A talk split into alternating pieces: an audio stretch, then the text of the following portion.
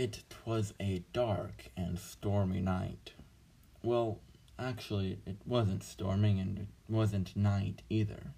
But the story found in Genesis 22 is very dramatic.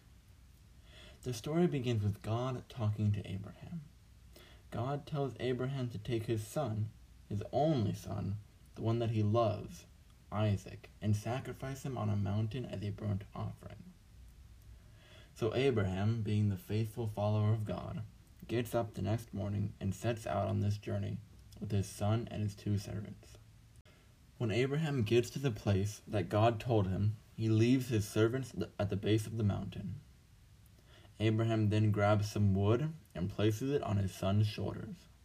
Then Abraham and his son climb to the top of the mountain where the altar is. It's at this point where Isaac looks around and says, Hey, uh, Dad, the fire and the wood is here, but where is the lamb for the sacrifice? His dad replies that God himself will provide a lamb for the sacrifice. Okay, pause. Step into Isaac's shoes for a moment. You have just hiked for three days to make your sacrifice, but when you finally reach your destination, there is no lamb in sight and now your dad is tying your hands together and laying you on the altar. This is weird, and I wouldn't be sticking around to see what happens. But luckily for us, Isaac is much braver than I am, and because of that, we are able to see how faithful Abraham is. Okay, unpause. There, Isaac lies, bound to the altar.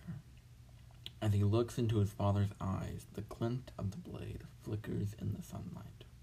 He prays that it will be quick. A second passes, and then the angel of the Lord's voice booms from the clouds, saying, Do not lay a hand on that boy. Don't do anything to him. Now I know that you fear God, because you have not withheld from me your son, your only son. The story ends when God sends a goat to be sacrificed instead of Isaac, and Abraham and his son begin their journey back to Beersheba. Let's take a few steps back and review some details. When Isaac and Abraham went up to the mountain, the Bible is very careful to tell us that Isaac carried the wood, much like Jesus carried the wooden cross on the day of his crucifixion. Another interesting fact is that Abraham brought two servants, while Jesus was crucified with two others. Finally, Abraham's journey to the mountain took three days, just how Jesus spent three days in the tomb. The parallels in this story and the crucifixion are very apparent, and I think that was done on purpose. Just like Jesus' death on the cross was the ultimate act of love, so is Abraham's willingness to sacrifice his son. As strange as it may sound, Abraham is showing his son just how much he loves him.